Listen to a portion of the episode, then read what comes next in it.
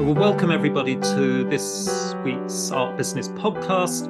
Uh, my guest today is Claire Mander, uh, who is currently the director of the CoLab uh, Limited, um, which is an art organisation, I think, based in London. Um, and I'm going to keep you waiting before we actually, uh, if you haven't heard of CoLab, which I hope you have, I'm going to keep you waiting, and we'll we'll discuss that later on.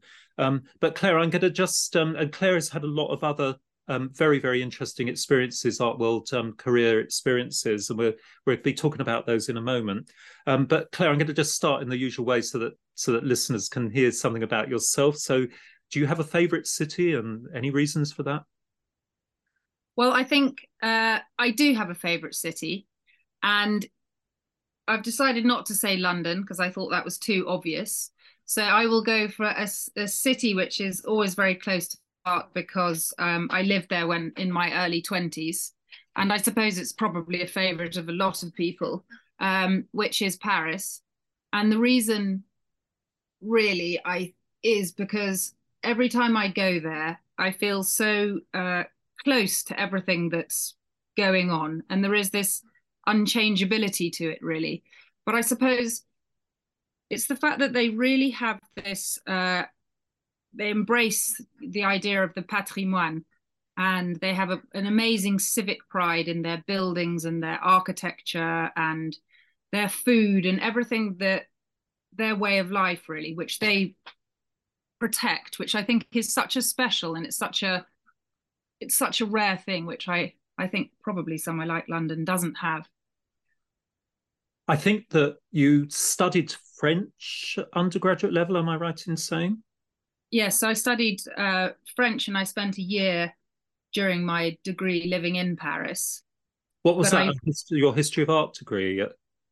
Yes, I did French and history of art, and I studied. Um, I they actually enrolled me into the art plastique uh, course at the Sorbonne, and of course, art right. plastique is uh, uh, fine art. So I arrived on the fi- the first day saying, uh, "I think there's been some mistake, Madame. I do not know how to draw and I don't know how to sculpt. I'm in the wrong place. And it took nine months to try and get me onto the right course, at which point, um, uh, you know, I was already leaving. So I spent most of my time at the Institut Britannique, which was a superb experience because uh, the courses in language and culture and literature are really um, unrivaled, I think and it Sounds gave me a lot of free time to walk around Paris and so walking, when you're walking around Paris, were there any particular buildings, churches, art galleries that you tend to return to each time you revisit Paris? Any kind of real favorites? Well, well I spent um, a lot of the nine months in the in the archives of the Musée Rodin which wow. has since been much modernized and I think has lost a lot of its charm. It's been over cleaned, which the French have a, a, a tendency to do. Mm. They don't really adopt the British principles of restoration at all. Um, but it was a very special thing being up in in in the in Rodin's archives and reading his letters. So every time I go back to Paris, I, I can't resist. I'm drawn back there. Um, was, was that part of research for a dissertation at undergraduate or master's level? It, it, it was part of my undergraduate um, research. And. I was looking at the way that um, Rodin used uh, uh, basically the, the, process of his work that it was that he had um, a studio full of different pieces of different figures and that he would walk around this studio and he would literally just take a man and a woman and put them together and see what that made. So I was looking at uh, a work called Je suis belle, which is of a man carrying aloft uh, one of his crouching women in a very, it's a very beautiful essay in balance and power and you know the opposition of a curled in form and a straightened out form and it's a it's a it's a fantastic work um so yes uh, just very special to be inside an artist you know up to your eyes in an artist's papers and and and and being in the museum at night when there was nobody there and being able to touch and photograph the works and look at all the archives was quite special. Yeah, Rodin's such an interesting artist. Um, I think probably a, a, lot of my students listening will probably think, "Oh, Rodin, the Kiss," and quite a traditional artist sculptor. But as you know, and anyone who's been to a, an exhibition of Rodin's work, what a what a sort of proto modern sculptor. Um, you mm. know, leaving the marks of the making on the on the sculptures. Um, you know, it kind of almost reminded me of uh, more recent artist Eduardo Paolozzi. I've actually got a plaster cast of one of his hmm. feet that his daughter gave me once, and it's got. It, he also continues this notion of the of the sculpt, the unfinished sculpture, or you know, with bits of metal on it that are part of the make. And Rodin's already doing that in the late nineteenth century. Yeah, I mean, he really was. He really was incredible, and just these assemblages, you know, just throwing things together that he's found lying around the studio. I mean, it's all it was all happening back then and then you also struggle with the with the issue that he was a sort of despicable man and you know which is which is also another thing which is very which, which, which you have to sort of grapple with as an art historian um that it's know, a big issue at the moment isn't it? You know do you stop studying the jimmy savile effect? Yeah. do you stop studying an artist or composer when you discover they were probably a paedophile or whatever? It's one of the great ethical questions at the moment. Can you divorce the art from the person? Yeah and i think but i think that i think the conclusion that i've recently come to is that really you can't separate you know the beauty of some beauty and horror two sides of the same coin really aren't they? And it, they've beauty doesn't really ever exist in isolation. You know there's always something uh, there's always something lurking in order to bring it into focus. And i guess um, that's what we as as consumers of art love about it that the best artists are ambiguous. And they mm. because they have that dark and light side as we all have as human beings we're yes. going to get philosophical here do you have I a know. favorite already. Exactly. Do you have a favorite like country you know non-urban location? It might be a seaside location an island location or maybe a countryside location.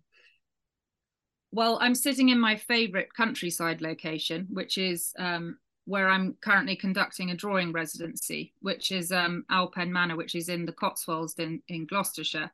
But I but but you just saying seaside location um, uh, makes me think of a place that I've fallen in love with really in I suppose 2018 or so when I did a project in Morecambe Bay, which nobody's heard of, even though it stretches to 100 miles, even though it stretches to 100 miles, just south of the Lake District.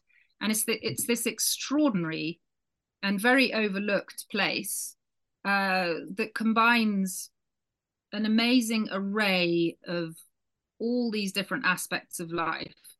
You walk onto the shore and you have this extraordinary, you're engulfed in this sunset. And on the one side, you have a, on your right hand, you have this sixth century burial ground. And then you your eye goes over to the left and you have a nuclear power station.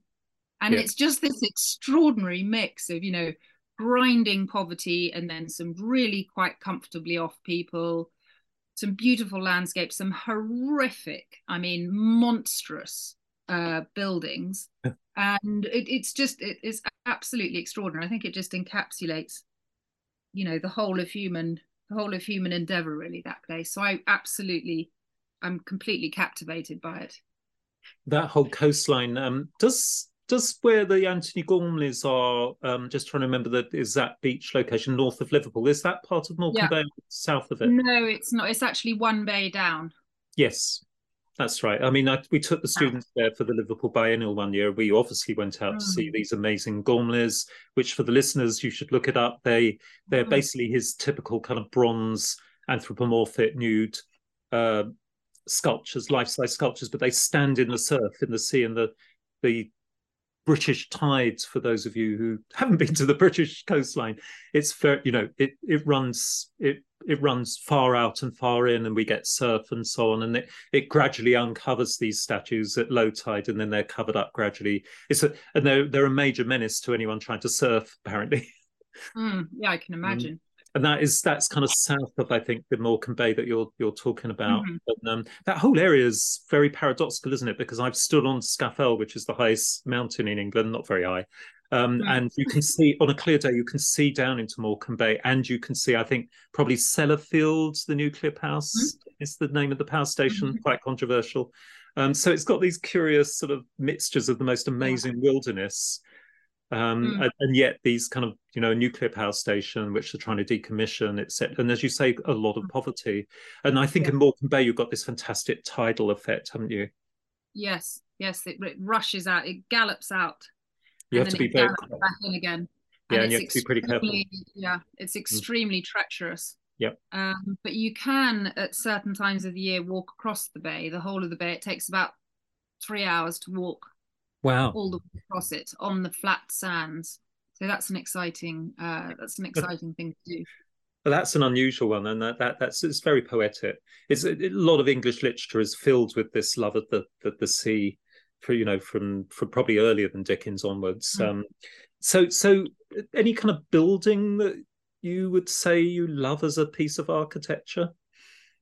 Well, so I'm really I think and actually it was interesting being asked uh, these questions because you know what my my I mean if you asked me tomorrow I'd probably say something different than I would say today because I think it's so difficult to yeah. uh to say whether you have a favorite. It is. But I think currently at this precise second in time, I would say that my favorite uh, building is um, one that I saw recently in Japan called the Teshima Art Museum, which mm-hmm. was conceived by an architect called Ryue Nishizawa. And he was asked to conceive of um, just you know whatever he wanted to do and he he created a sunken almost like a pod with two apertures and you walk inside this pod which displays the finest of uh, japanese structural engineering and the local uh, expertise in steel structures and poured cement technology it's a I mean, it's just an extraordinary thing. It's like being inside a cave, a big white minimalist cave. And he worked with uh, an artist who is called Rei Naito, and she is a very well known and uh, very profound Japanese artist. And she made an intervention into the building which you would never even conceive of occurring in England which consists of droplets of water which rise from underneath the building. And the droplets of water make their way naturally to join other droplets of water. And then those droplets of water sink into unseen holes in the ground. And the purpose of the architecture and the work is that you spend time in this space where there's a distortion of sound.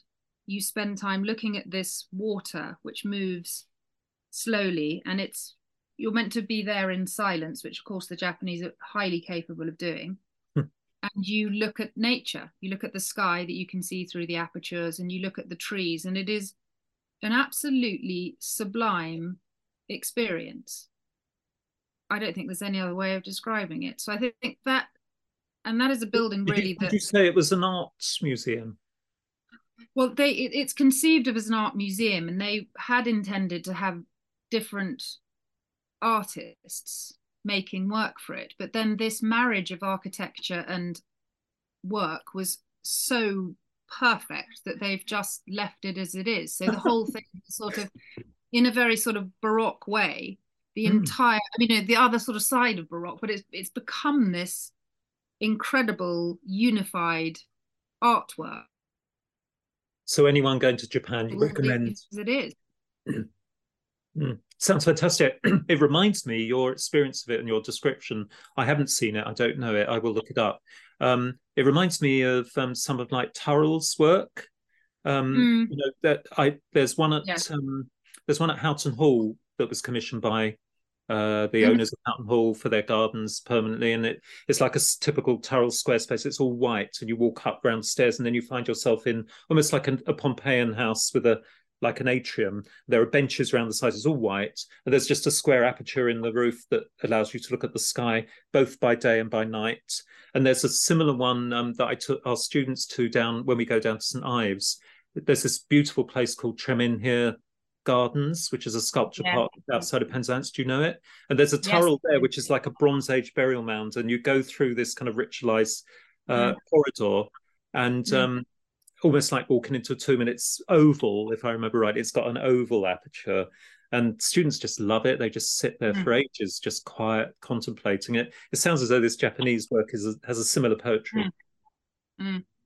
I've just sent you a picture of it so you can Oh, great! I'll put it. I'll put it. So I think so. I think the um, yeah, I, th- I think there are definitely there are definitely some similarities between Yeah. those two, and obviously James Turrell is a Sorry, um, James Turrell. I think I said Richard Turrell.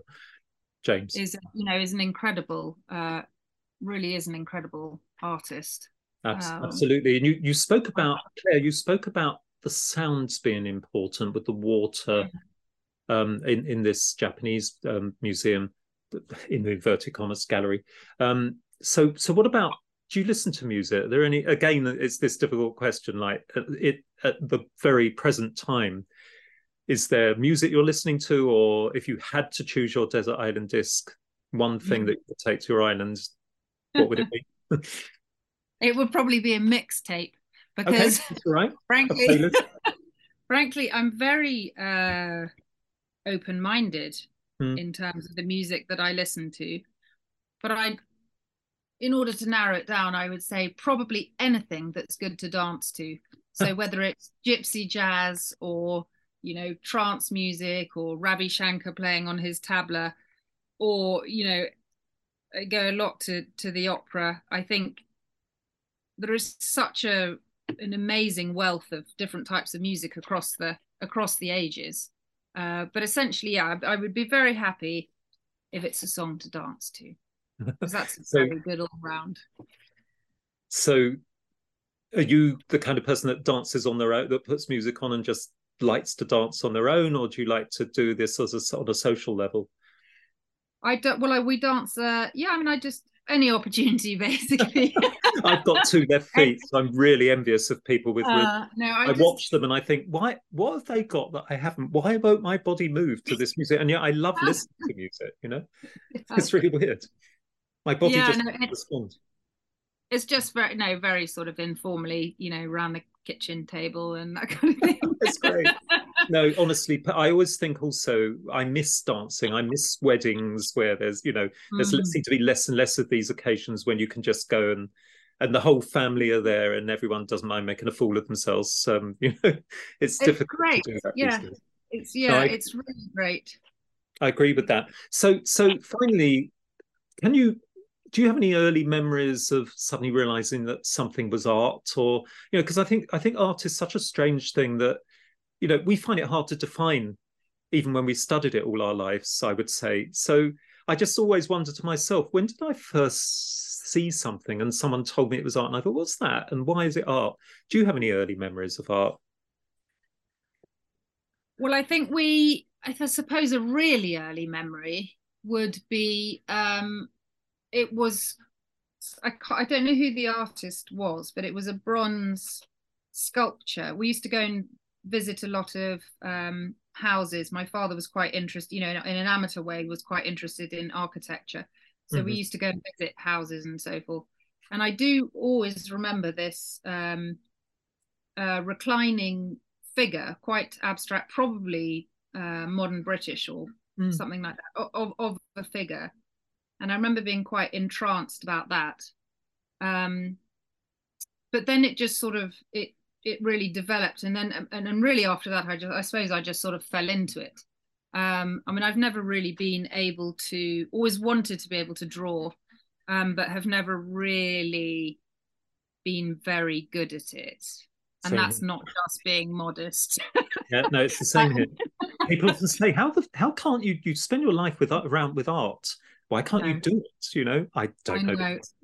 I don't know. And I think that's the fascination. I think that probably is why we do it because we can't Mm. understand, you know, how people do it because it is such an extraordinary, it's such an extraordinary thing to bring into the world.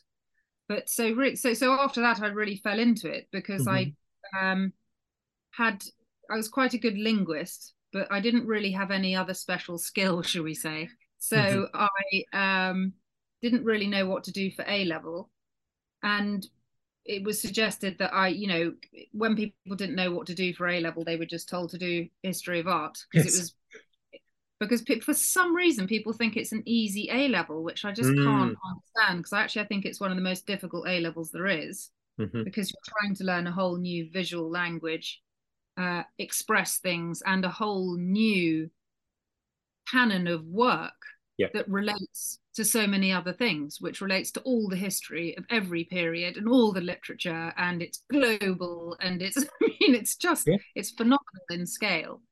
Um, and I was very lucky because I had a, a you know very good teachers, and for that for that A level they asked us again to write a dissertation.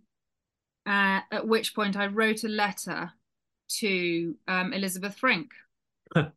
I said, "Dear Mrs. Frink, I really love your work and I've got to do an A level dissertation. Can I come and see you? And she said, That would be delightful. Come to my studio. Wow. And um and I think that was really when I decided that sculpture is the thing. it is the most important thing. And um and I found I had a real interest in living artists. And I think those are the kind of two big decisions, aren't they? Whether you're going to whether you're more interested in living artists or whether you're more interested in dead artists. What was have, it? About, I haven't I haven't ever spoken on this podcast about Elizabeth Frink. We've probably spoken mm. about Barbara Hepworth in the context of St Ives. Um, mm. w- would you like to tell the listeners, because I suspect most of the listeners probably don't know Elizabeth Frink. Um, I, do you think does she have an international reputation? I, I tend to think of her maybe ignorantly as someone that probably only British people interested in art know, and there's quite a lot of public sculptors of her work. I, I guess um, my feeling is that I see her as quite a naturalistic sculptor who like mm-hmm. often has horses. Is that is that a mm-hmm. wrong opinion, Claire? no, I think she's slightly um, she's she's definitely very much a British um, sculptor, and I suspect you're right that she's not that well known abroad. Although I, I, I suppose in terms of the market, I it wouldn't surprise me if she had a, a quite a robust American market. Mm-hmm. Um, she was very interested in. Uh, she she was making a lot of work uh, after the war, and she was actually a very successful in her own lifetime, and she made uh, a lot of work which was about the interrelationship between the human and the animal, particular, mm-hmm. particularly the the horse and rider. And there's a very beautiful example of her work which has now been thankfully resited um, on Old Bond Street uh, from Piccadilly in the middle of the Caffè Nero. I remember that. It used to be right beside the tables in, drinking coffee. Could you believe it? And you try, had to sort of ask people to move so you could see. Yes, they used to put their cups on the yeah, that was amusing. That was quite strange. oh, they've done a great thing moving it. Um, but but I don't know. I think she sort of gets a bit of bad press because she did a lot of work about animals, mm. but which is not a subject which people think is terribly serious. Mm. Uh, but actually, I think she's a fantastic, and also she's figurative, which is now not fashionable. Um, although she, I suppose, wasn't. I mean, she was figurative, but she wasn't necessarily working from life, or a lot of it was from the imagination. So she did when they found the Riace bronzes, for example, she did these over life-size monumental figures of these very strange uh, beings that had been drawn up from the bottom of the ocean. Uh, and actually, when you went into her studio, she had these huge goggled heads, which were these nightmarish um, heads with that were bronze, and they were probably about uh, a meter and a half high at least, with these bronze polished goggles on them, which were very reminiscent of uh, awful, you know, dictatory soldier types imposing their will rather forcefully and they were very you know very frightening and dotted around her her garden and thing but I, I think i mean i think she, she's getting a lot more critical attention now. Um, but I, yeah, I think, and, and also because she was a woman sculptor, of course, that you know, there's less um, there's less attention given to her. But yeah, I think she's worth she's worth looking at. She's a very good way into sculpture, put it that way. I mean, there may be with the recent sort of revisionism of women artists that you know maybe that she becomes part of that eventually. Um, mm. The Riace statues that just for the listeners, um, the Riace statues, I think it was 1972. They they were kind of found they were found underwater by divers off the toe of Italy, Cape Riace. They're now in Reggio Calabria Museum in the south of Italy, and they are. Have you seen them, Claire? Have you been to see them? I haven't. No. I, I mean, they, they I've been several times, and as a classicist, and they're they're they're they're really amazing. Um, mm. And the reason that they sent shivers down our spines, I remember having going to a slide lecture at the Institute of Classical Studies by a couple of Italian archaeologists. They this was the first time we'd seen any images of them. You know, this is pre-internet. Mm we're talking mm. if you think about 70s and it, literally everyone oohed and ahed when they saw mm. these they're, they're, so naturalistic and so idolized um, pretty well preserved for bronze they've lost they've got patinas they've lost their bronzed polished mm. appearance and you know one of them's lost his helmet. It took them something like six or seven years to conserve in florence and then the people of rome and florence said there's no way they're going back into southern italy which is poor and uncultured and it's one of the great success stories that they did actually manage to argue that they go back to their fine spot. But frink if i remember weren't hers kind of like haven't they got white sludge on them or aren't they kind of overpainted in white, or am I thinking of something else? Maybe I'm thinking of something else. There are there do that. Yeah, she, she, she, does do, yeah. she does do that with some of yeah, her figures. Yeah, um, yeah, and I remember seeing them in various contexts. You know, I think quite a lot of private collectors were buying editions mm. of those. Um, but I think the point for the listeners is that those bronzes, although you know they've pretty much been proven now to be classical fifth century BC, the time of the Parthenon or just before, hmm. they're remarkable, well worth going to see. And the, the reason that they made were such a hit is because all we had was Roman marble copies of the freestanding athletic male nude statue. We knew all about it, but we didn't have any originals. To, suddenly see a fifth century BC statue in you know a very early contrapposto figures was a remarkable point in the history of art. I mean, arguably in my lifetime, probably the most important find. But I'm obviously I'm looking at it from a classical mm. viewpoint, but I think traditional art historians would probably agree with me uh, because mm. we just hadn't seen these things before, and yet they used to make tens of thousands of these, and they've yeah. all been melted down. I yeah. know it's ordinary, isn't it?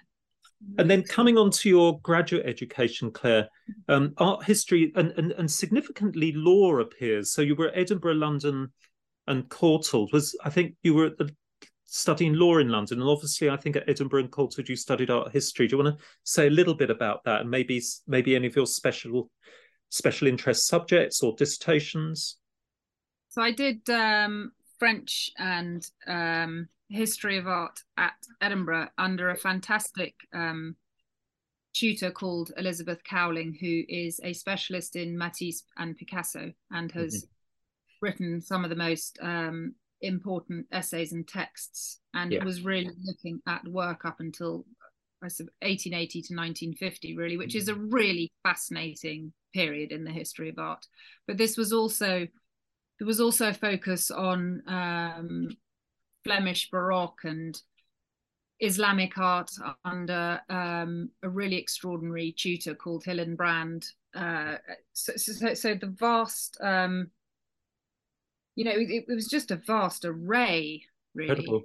And it's very interesting, very unusual, actually, arguably, or used to be, you know, to be looking at having someone lecturing on Islamic art uh, as oh. opposed to traditional Western.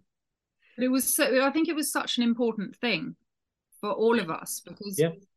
to be able to look at not just the way that people made things, but this extraordinary narrative that the artists had to get control of and had to describe in a means that was often very small uh, was was uh, you know it, it kind of uh, it really opened our eyes actually to the fact that there's an awful lot going on and there's an awful lot informing uh, work that people make in, the, in in every in every contemporary world that there is.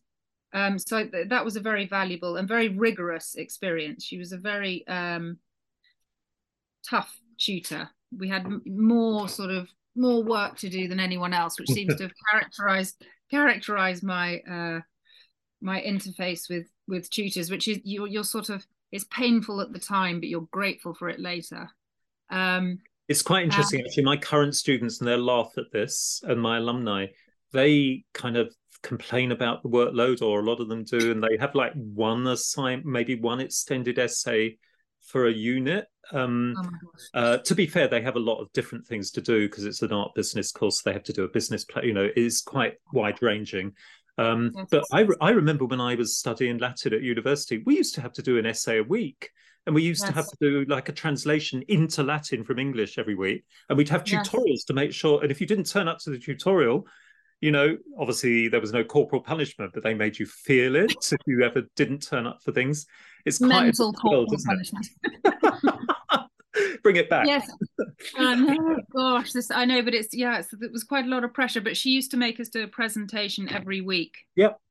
With those nightmarish double slides, so you had to go to the find the images, put up slides next to each other, tell people what you'd been looking into because it, which is a very valuable skill because yeah. a lot of working in the art world is about being articulate and presenting ideas and you have to be able to put it together quickly and you have to make people understand what you're what you're talking about basically mm-hmm. and that mm-hmm. theme very much continued when i went to the courtauld by um, professor sarah wilson who's very well known for her amazing care of her students and support of her students, but also that she was very rigorous and she used to pretend to be asleep. And then you would say, and I'm talking about Derain's painting done in 1960, September 1916 or something. Go, it wasn't 1916 and it was done in whatever town. Silly girl. And then you and then you yeah, and of course of course we can't i can't speak ever to my students in any kind of disrespect oh. where you know but we oh. used to, we used to be spoken to like that. And whether it did us good or not i don't know. Um oh, it was terrifying. It was terrifying terrifying but good. Um, I've heard I've heard similar anecdotes at Sotheby's Institute. That, that there was this notorious called, called, course called the Works of Art course that predated the institute and its, you know, uh, validated degrees um, that Sotheby's people working at Sotheby's were made to do. Mm. that, that, was the start of the institute, and you hear these stories. I'm not going to mention the names of the tutors. Anyone, anyone of the right age who knows, who, I, there, there are a couple of people I know who had these teachers, but they were they were also just like that really vicious with people throwing books at them if they got it wrong. And oh my gosh, yeah. no, we didn't go to that level. We didn't go to that level. It was just a rap on the knuckles, you know. It was rap like on, a, yeah, the kind of mental rap on the knuckles. Um, don't yeah. you know? Don't say it if you're not sure. Just don't Things say it. Yeah. Um, but so, it was a brilliant, so, very so brilliant. Where did the law come in? Was it between the law?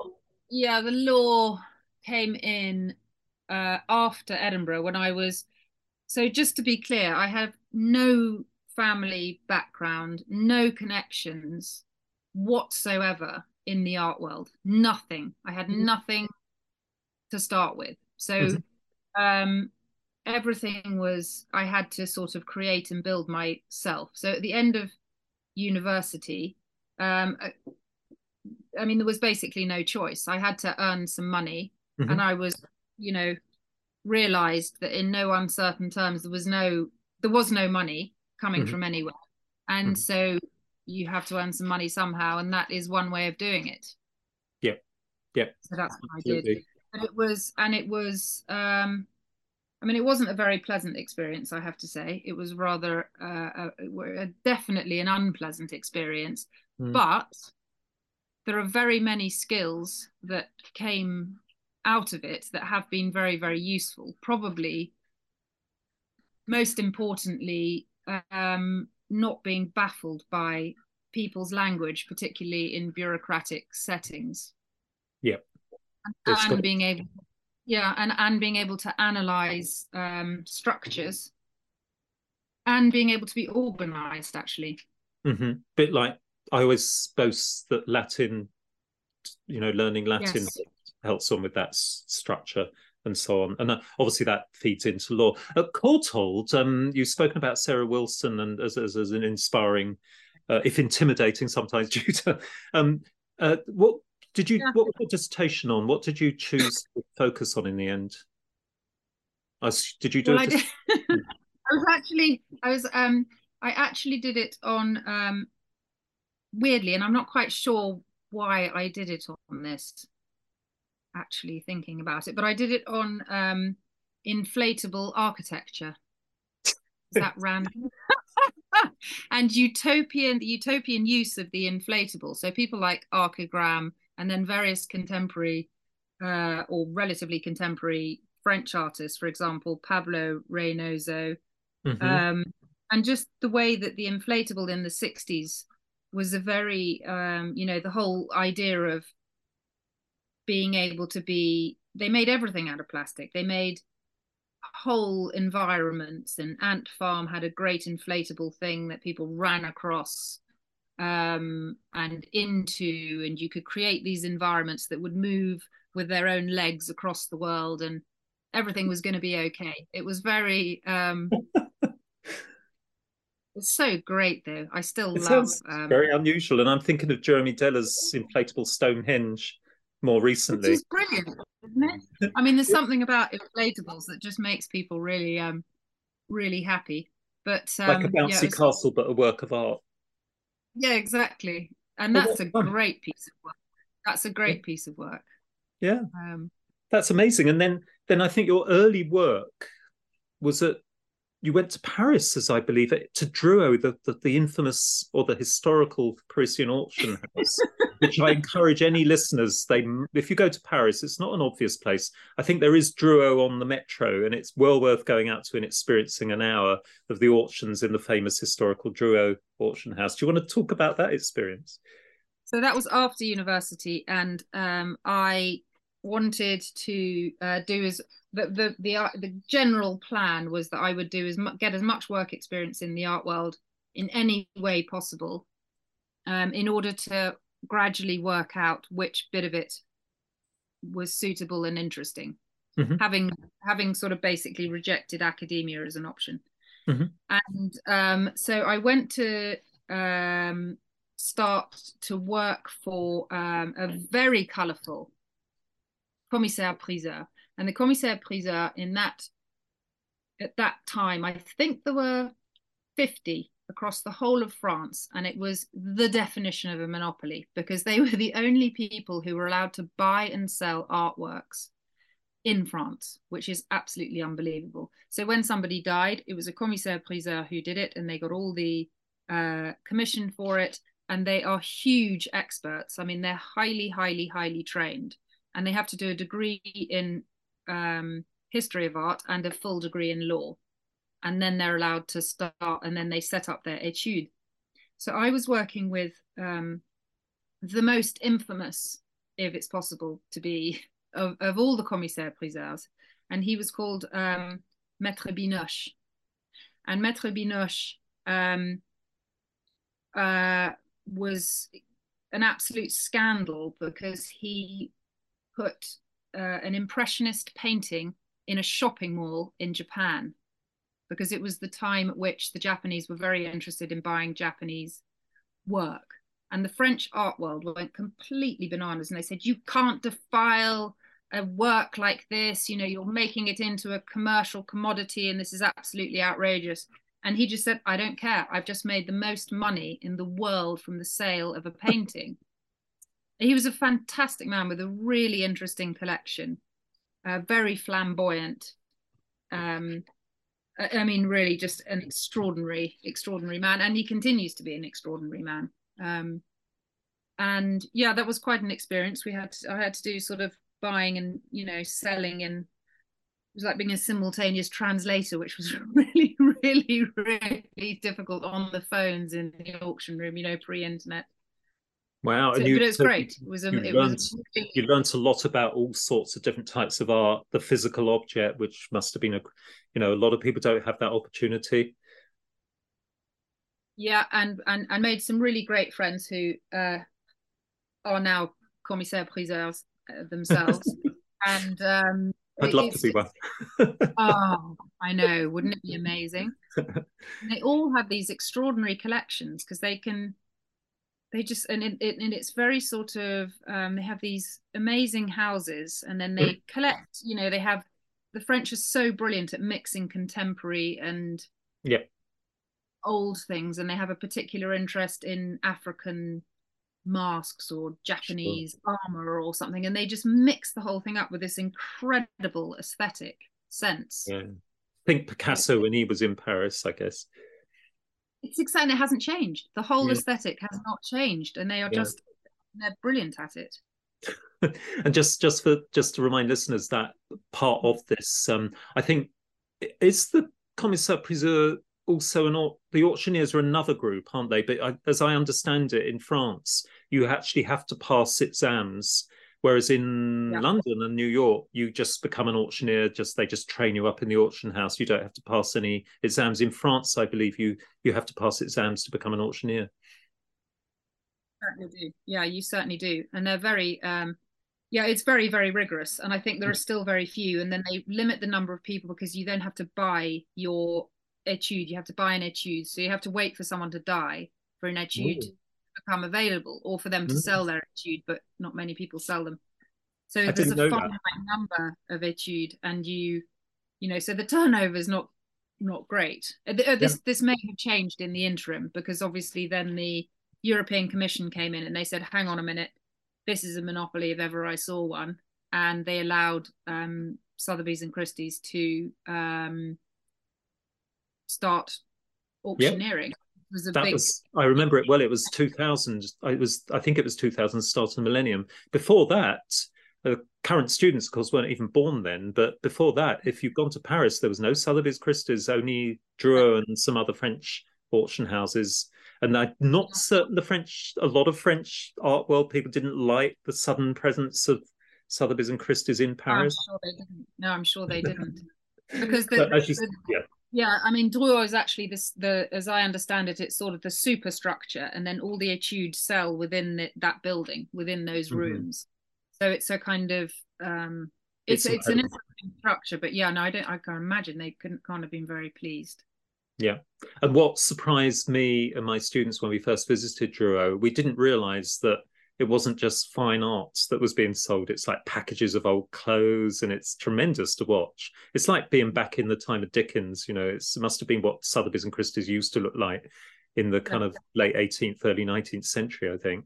And then i think you moved back to london and you you work with contemporary art society and tate. So you suddenly move perhaps into that more um, contemporary art world in london? Yeah and i think i mean i I found out quite quickly that I wasn't really interested in working in the auction houses, um, and I just wasn't. It, you know, the object wasn't really enough somehow for me personally. Hmm. Um, and the contemporary arts. I mean, basically, I mean, I think I wrote hundreds and hundreds and hundreds of letters asking people if I could just come for a week, just to come and talk to them. Could I just have a few minutes of their time and just endless and, and, and endless no's because I had nobody, I had nobody to say, look, I've been speaking to so and so and they recommend. I had nobody to put me in touch with all these people. Mm. So it was a, a pretty, it was it was an uphill struggle. But the Contemporary Art Society back then operated from uh, a really small office in Bloomsbury, and it was a tiny little team of three amazing women who had just managed to raise four and a half million pounds for a, a, from the Heritage Lottery or the lottery, whatever it was called then, um, for a special collection scheme, which was placing works in museums in Scotland and uh, and I think it was probably then that I realised that this the not-for-profit sector is actually so powerful as a generator of change and was doing really some of the most cutting edge uh, work that there is. Um, and it also opened the doors because they purchase works that are not just painting and sculpture. They also uh, had a huge emphasis on um, textiles and ceramics and glass and all of what is known as craft for some reason in this country.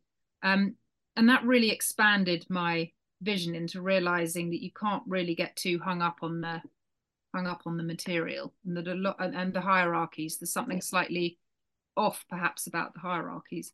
But that was a really valuable experience um, and again met or came across a, a, very important woman who was has you know re- who I remain in touch with and um, has been a constant uh, support through many many years. Um, and in fact, I was just thinking that one of the other women I worked with in that organization, and I was just a, you know, I was just an intern. I wasn't really um, a very important part of it. They were probably more important to me. Um, but she actually now sits on my, um, is head of the drawing room and sits on the selection panel for my drawing residency, which is where I currently am. So keep all these wonderful people that you meet close to you because they you know they'll be there for an awfully long time. People stay in the art world i've found and they um and they're there to help at various different stages. And then after that i went to tate. Again it was just a very short thing but that gave me an insight into working in museums which i also wasn't very um seduced by. I was perhaps more seduced by working you know doing a short stint at the V&A which i which was magical um, but really, what I suppose what I took away from that experience was that there was an amazing uh, curator. We worked on Kandinsky, The Path to Abstraction, and there was an amazing, very, very senior Tate curator.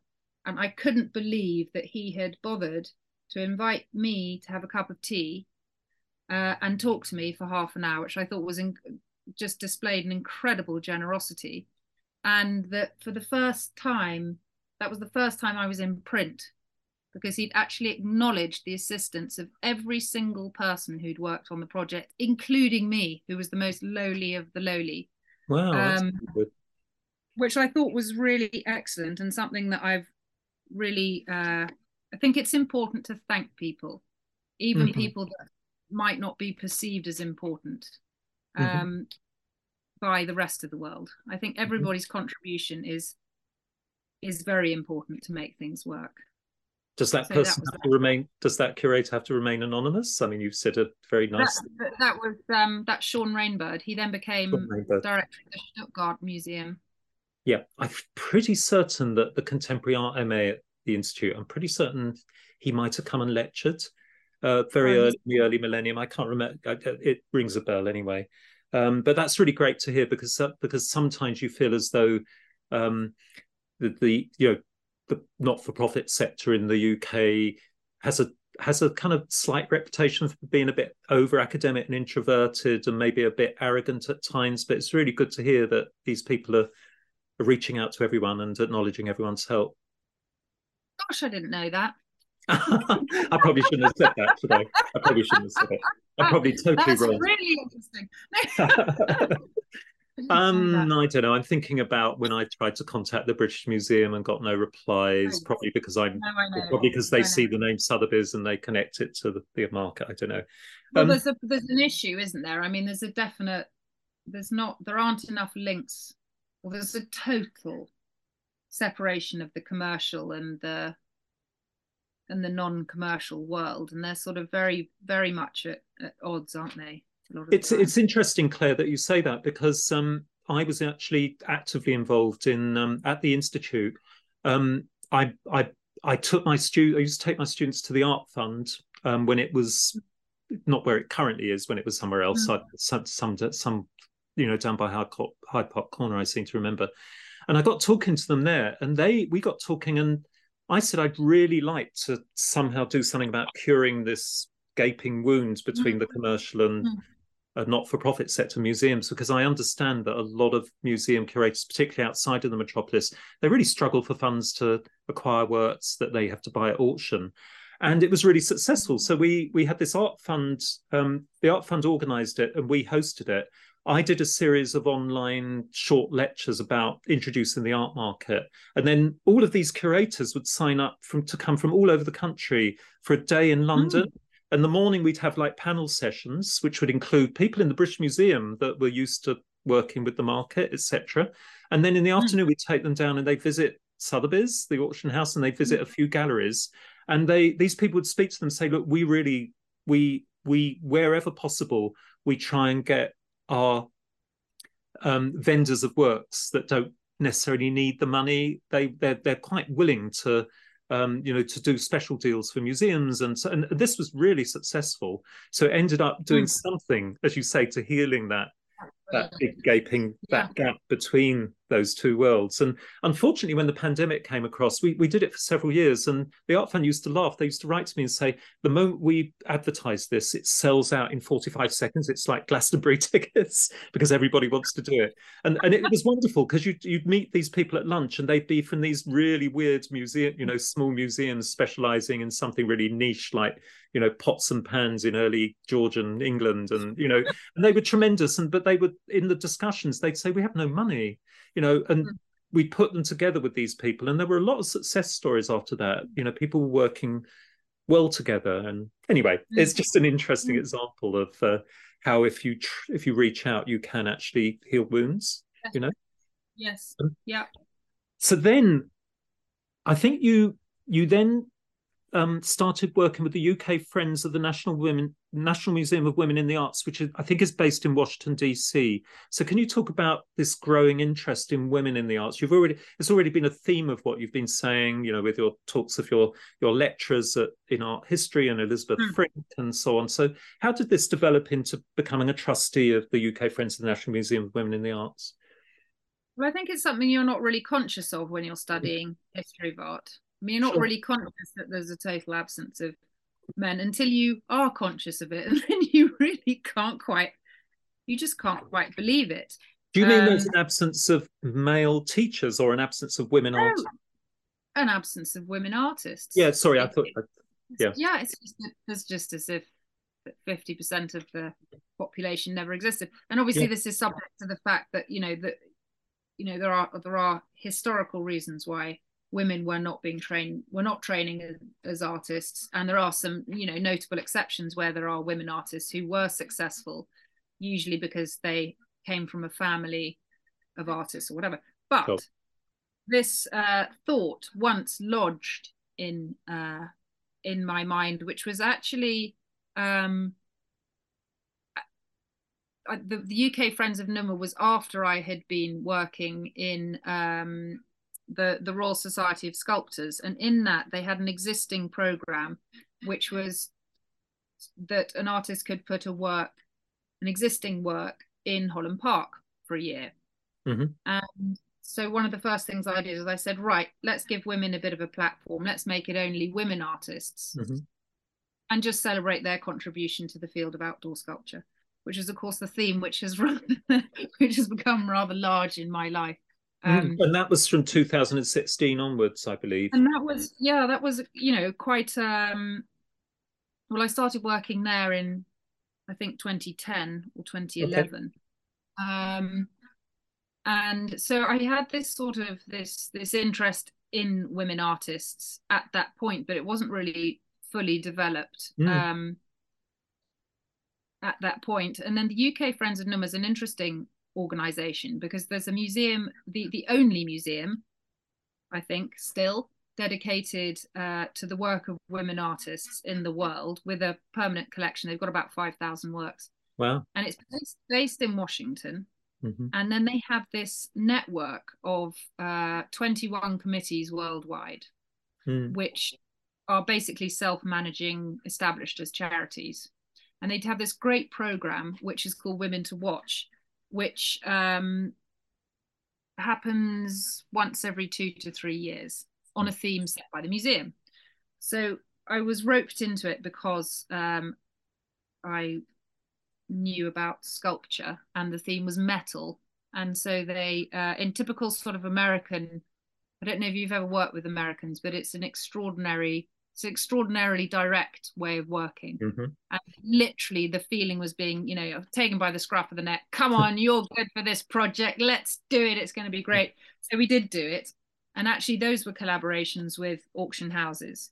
One um and we did a, a, a show at the phillips really snazzy gallery space in um, Berkeley Square. Mm-hmm. Um, artists like uh, Rana Begum, who was actually selected uh, and with whom I travelled to Washington to the museum with for the the big women to watch show, which the mm. museum selects one artist from each of the committees that puts on a show, and then they put on this big exhibition at the museum. So it's a quite a major undertaking, mm-hmm. um, but a very interesting one. And it was, you know, it was fun to, it was fun to see how um, Americans work, and it was a, yeah, it was it was a lot of work, but it was good. Can you remember the founding, the foundation date of um, of that museum? Can you approximately know when when it was opened first opened? Uh, I uh, not very long ago. I think it was yeah. opened in the sixties or something like that. Mm, interesting, and and there there there isn't really anywhere else just totally dedicated to women artists. Well, there's that... now Museum Susch in Switzerland. Oh right, yeah, yeah. Um, Do you? I, I guess is, I guess it begs the question. Sorry please. Yeah, but, I, but I'm not sure they have a collection the same way. Yeah, yeah. yeah. do you think it begs? I mean, the do you think it begs the question? Do you know, in an ideal world, we shouldn't really have to talk about gender anymore? I mean, what do you think of that argument? You know, that that once we've balanced, redressed the balance. I know that there's been a lot of pressure, if that's the right word, on museums over the last three or four, five years to to bring women artists out of their basements and put them on show. One thinks of MoMA and Tate and so on to to make it a bit more 50-50. Uh, do you how do you see this going in the future? Do you think in the end, I'm thinking of my son's generation, he's like 24, so he's like Gen Z. He says we're not even allowed to refer to gender when we were at, you know, you know, you're not out, you're not meant to talk about boys and girls, men and women. I just wonder whether in the end that will develop into a world where it doesn't matter whether someone's a man or woman or what their gender, sexuality, or sexual identity is. Obviously, you and I have come, well, particularly you have, uh, and me, um, have come out of generations where we've seen the fight for women's rights growing. You know, it, mm. my students would be appalled if they knew the sexism that was rife in university when I was there, and you probably suffered it as well to a certain extent. Um, mm. do you think in the end this will balance out, and you know, no one will ask that question about the gender of an artist, or do you think it's so entrenched that you still have to carry on working positively for it? I think it's going to take an awfully long time. Mm. I mean, we haven't really got very far, if I'm honest about it. Mm-hmm. There is an awfully long way to go, and there are a sure. lot of there are still a lot of very you know token gestures sure. going on. Um, yeah. The the underrepresentation of women it, just in Britain is, I mean, it's absolutely horrendous. Mm-hmm. Um, you know, across all the boards, not just in the art world, but in in just in the sphere I work in. Mm-hmm. You know, you've got something like uh, 23% of women artists. Commercial galleries only represent 23% of women artists. I mean, their auction sale prices are absolutely abominable compared to men. Yeah, um, I think Stephen's done to their dissertations on that, comparing the. What's quite interesting, Claire, though, is they compare the cultural value of women and men artists equivalents, if you like, with the financial value, and often the women are, are, are much more culturally represented in like public museums, maybe creating the kind of art that isn't so easy to to sell as buy and sell as a commodity. I think that's maybe mm. one of the issues, but it's a really, really interesting subject. Um, and you're quite it's right. That, yeah. And I think a lot of the, I think the interesting thing is that it's a very sort of systemic problem. Uh, just talking about the contemporary, we leave aside the historical, sure. and say we leave aside anything before 1900. It's actually yeah. very interesting because the commercial, and the reason I mention the commercial galleries is that they currently have such an impact on the museums, what the museums collect, what the museums show. And it's a stronghold, really. They've got a stronghold on culture. And if they're not representing women artists for many reasons, particularly what you're talking about, that a lot of the work is not, you know, is not, not viable. Yeah. It's not viable mm. commercially, or they say it's not viable commercially, either because the collectors are not sufficiently sophisticated or interested, or for whatever reason that is, but they're not pushing uh, the women artists, then we're in a bit of a problem. You know, we're we're stuck. And it's actually not going to get any better. Mhm. Um, so I doubt very much anytime soon or within an, in anyone's lifetime we're going to sort this out. But we've got to really keep on going um, because you know it's a massively important it's a massively important issue, and I do sometimes get the feeling that it's just another mechanism of pushing us aside and pushing aside our contribution Mhm. to um, Mhm. to art really by saying that oh gender do- you know it does, doesn't matter doesn't matter if you're a man or a Yeah, woman doesn't no, make no, any I get, I get that. It's it's, think it's just that uh, that but- younger it's a very- generation, uh, that younger generation, find it very hard to use the language and vocabulary of, of of gender because they've almost been told by their universities you can't do that anymore. You know, there's unisex toilets. You can't. It's it's it's quite an interesting development because it's not actually doing away with the problem, as you say, of the underrepresented No. women. One one of the things I would say is I think that there are some green shoots, although they're quite ridiculous. Watching some Mhm. contemporary auctions over the last year or two, Mm. you know, a lot of international collectors are now pay, they're bidding, they're bidding uh, uh, with one another to buy works by what they perceive as interesting emerging women artists, Mm. um, Mm. and particularly female uh, sorry, particularly black women artists or or, or Mhm. artists of color, and you are seeing some of those artists being really, really highly sought after, who are who are often relatively young, sort of women artists, and that's the market at work, obviously. Um, so, so there are whether that will lead to more respect in the commercial sector for women artists and realizing that you know we've got to have more women artists in our stable of artists. Certainly, some of the contemporary commercial galleries I know, I would say they're they're pretty well balanced between Yeah. the, the, the, Yeah. the, male and women artists that they now represent. Um, Mhm. And they're not necessarily I do- run by women, you know. I mean, it is a tricky one because the, the way that the world works currently is that you have to produce work and then you have to sell it and you have to produce a lot of work, Yeah. which is very suitable to, you know, a male, for example, a, a sort of standard, you know, standardized to the extent one can uh, life. Um, you know, the male sculptors, for example, t- tend to be uh, quite successful because they are they don't have or they often don't have the childcare responsibilities. They certainly don't have to get pregnant and have children.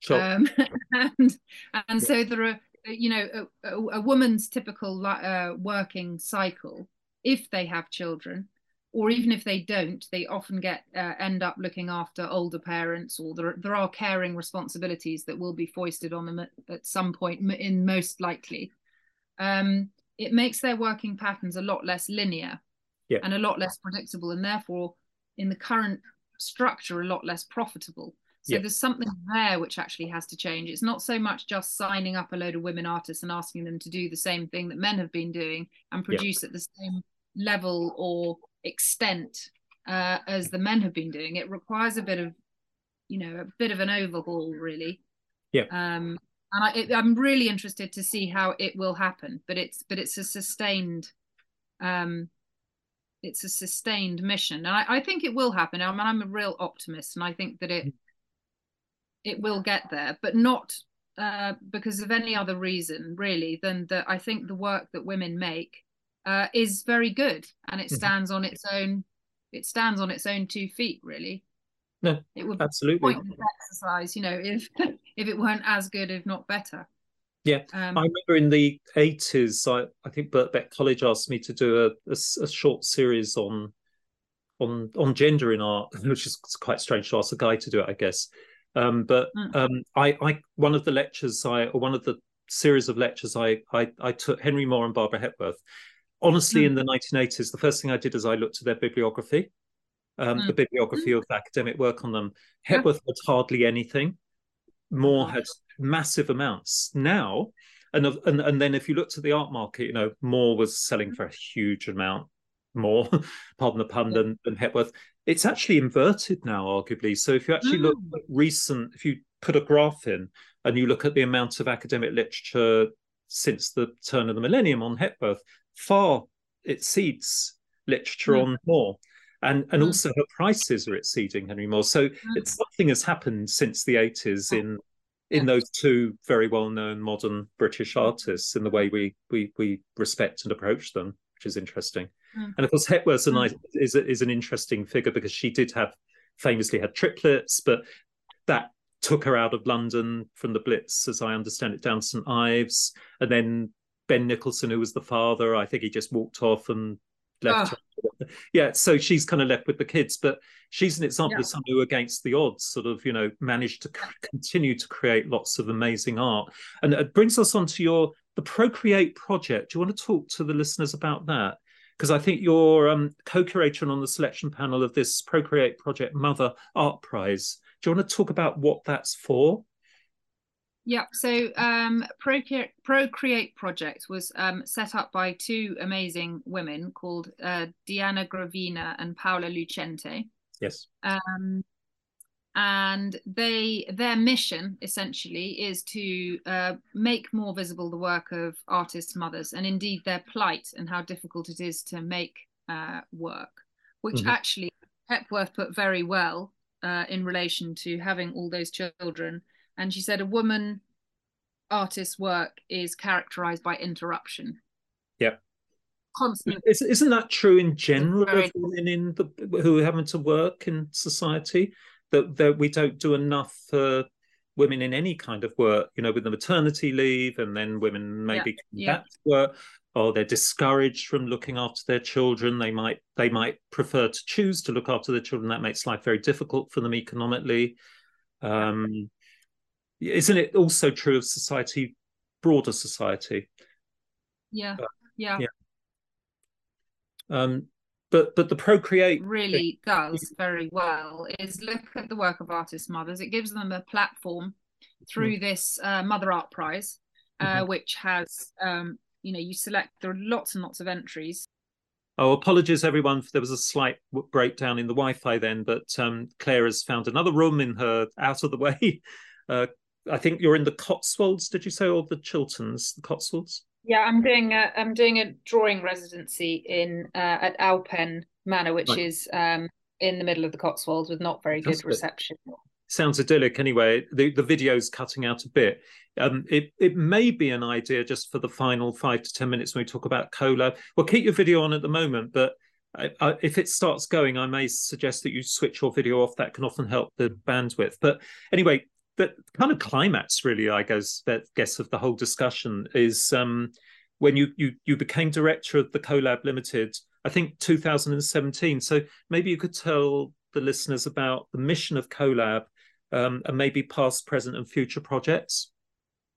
So the the CoLab started as the CoLab program in in 2011, and that's um, really what I uh, left a commercial gallery um, with uh, these grand ideas of setting up these very um, ambitious and complicated projects, which I managed to get funding for.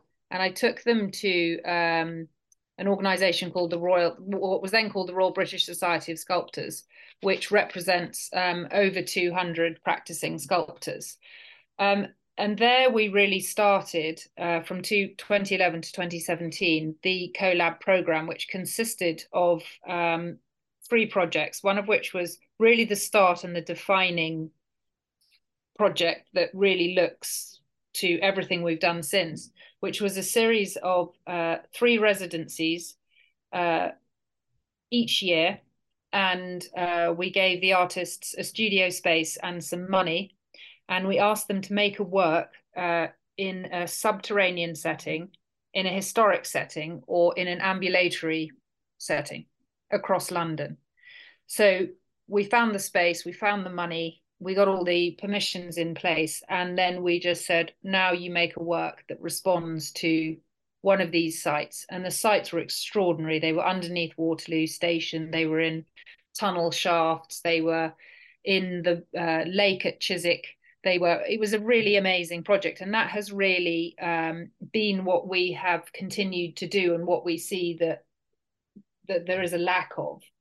Um, after completing the programs, we the the choice was either to sort of manage a building project, a restoration of a building, or to become an independent uh, curator. And basically that was that was the choice that was made. And it was definitely the best choice because there were no limits on what uh, we could actually do. Um, so the CoLab really creates these opportunities for artists to make uh, site responsive interventions into unusual places across England. Uh, and the idea really is that what we're striving to do is to see work made outside the confines of the white cube, which we believe is not really the right place for it, and to encourage artists. And we work particularly with female artists, but not always. And we work mainly with uh, sculptors. In fact, really, the commissioning is solely with sculptors to make really their most wild and life affirming and ambitious. I don't really like the word ambitious, but they're the, the work they've always wanted to make. And we smooth the path for them. And the, the reason that this is really important in relation um, to women artists is that a lot of the work that is seen in um, outdoor spaces, because we work mainly outdoors, is tends to be by the same, you know, four or five male artists, and it is certainly um, could be said to be of a type. Uh, it's you know often a metal, you know, bronze or steel structure. It's often um, you know by a similar sort of group of, of, of, artists. And so we really want to open the doors both for the benefit of the viewer and for the benefit of the artists, uh, you know, to, to, to seeing more and different and better work. Um, so the current, our, our current sort of headline project at the moment is called the Artist Garden, which is a half acre space on the roof of Temple Tube Station which was totally derelict and neglected and only had a couple of homeless people and me on it really to start with which we spent four years uh, negotiating with the landowners to to use. And we were thankfully successful um, managed to raise the money and launched the whole project in 2021 um, it's been very successful and we the structure is basically that a female artist is asked to make a large scale work and then two other artists are invited to come and do a residency in a little hut that we've built on the site. And it's a public space but it's also quite a private space in that it's raised up from the uh, ground and you have to reach it by 10 steps and you just have this wonderful sky as a canopy and it's right next to the thames and you're totally secluded while still being right in the middle of London. So it's a very, very unusual and absolutely vast space that most people come to and they say, I can't believe I never knew this was there. and then they come and it, you know, it very much is there. And the parameters of it are that it is a garden, which is obviously a human um, construct, a human imposition on on the landscape, in this case on the urban landscape. And the first artist, who was Lakwena, interpreted this as um, a cue to make her vision of paradise a reality, which she has done brilliantly. We're currently showing through the Cosmic Allotment, which is actually a husband and wife collaboration um, by Hayward and Condy. And our next uh, large scale commission is an artist um, who you might know called Holly Hendry, who's making a vast drawing in space which will uh, be quite something, and that will be uh, opening on the 6th of July. We, we also run a collaboration with Royal College of Art in Yorkshire Sculpture Park, from which we um, select their graduate award winner who will make their first piece of outdoor work. Um, the idea really is just to take away all these barriers to creating outdoor work. Um, we have you know a really brilliant team of uh, project managers and structural engineers. Um, we have a very close relationship with westminster who um, so both support the project and are very close partners and have been since the beginning. It's really a you know a, a close collaboration with them.